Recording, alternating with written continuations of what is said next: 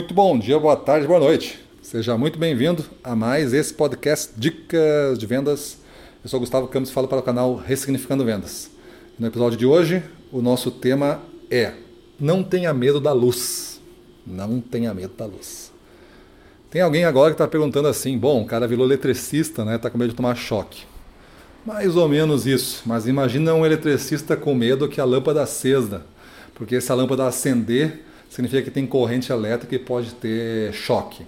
Ele não vai ser um bom eletricista, porque o trabalho dele é pelo menos fazer com que as lâmpadas funcionem, estejam sempre acesas, né? que a corrente esteja corretamente arquitetada para que não queime lâmpadas, para que a luz seja acionada quando eu apertar o botão da, do interruptor ali. Né? Então, beleza, isso é um, uma possível definição de não ter medo da luz. Mas para vendas, o que, que não tenha medo da luz? Não? O que, que significa isso?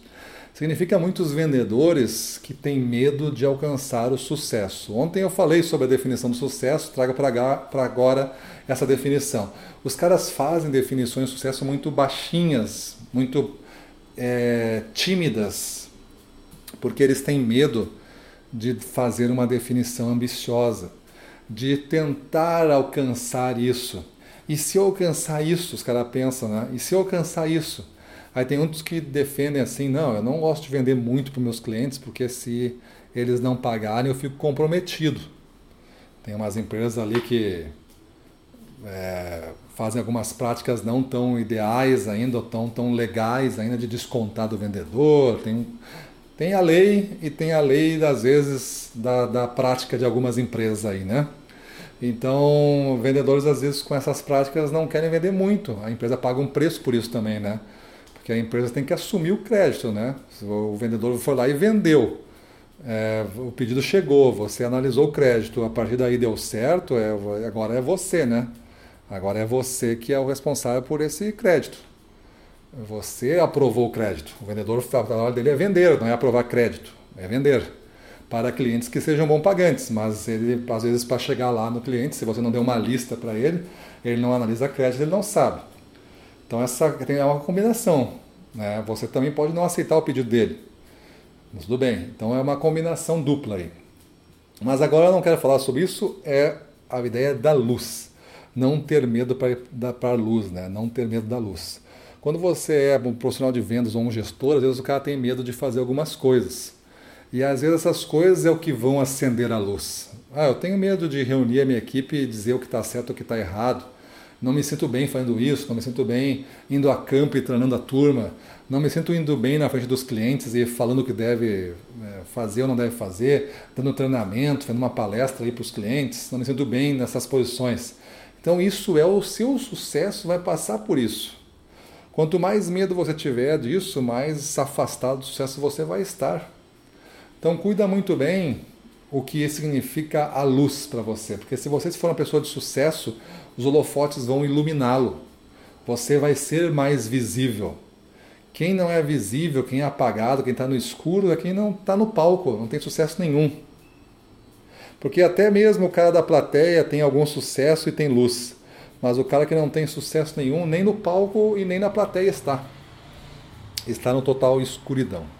Eu quero que você se imagine na, no palco agora, com os holofotes iluminando e você falando para essa multidão, dando o seu exemplo. Você está na total luz, está ensinando a todos o que fazer, você se sente confortável com isso.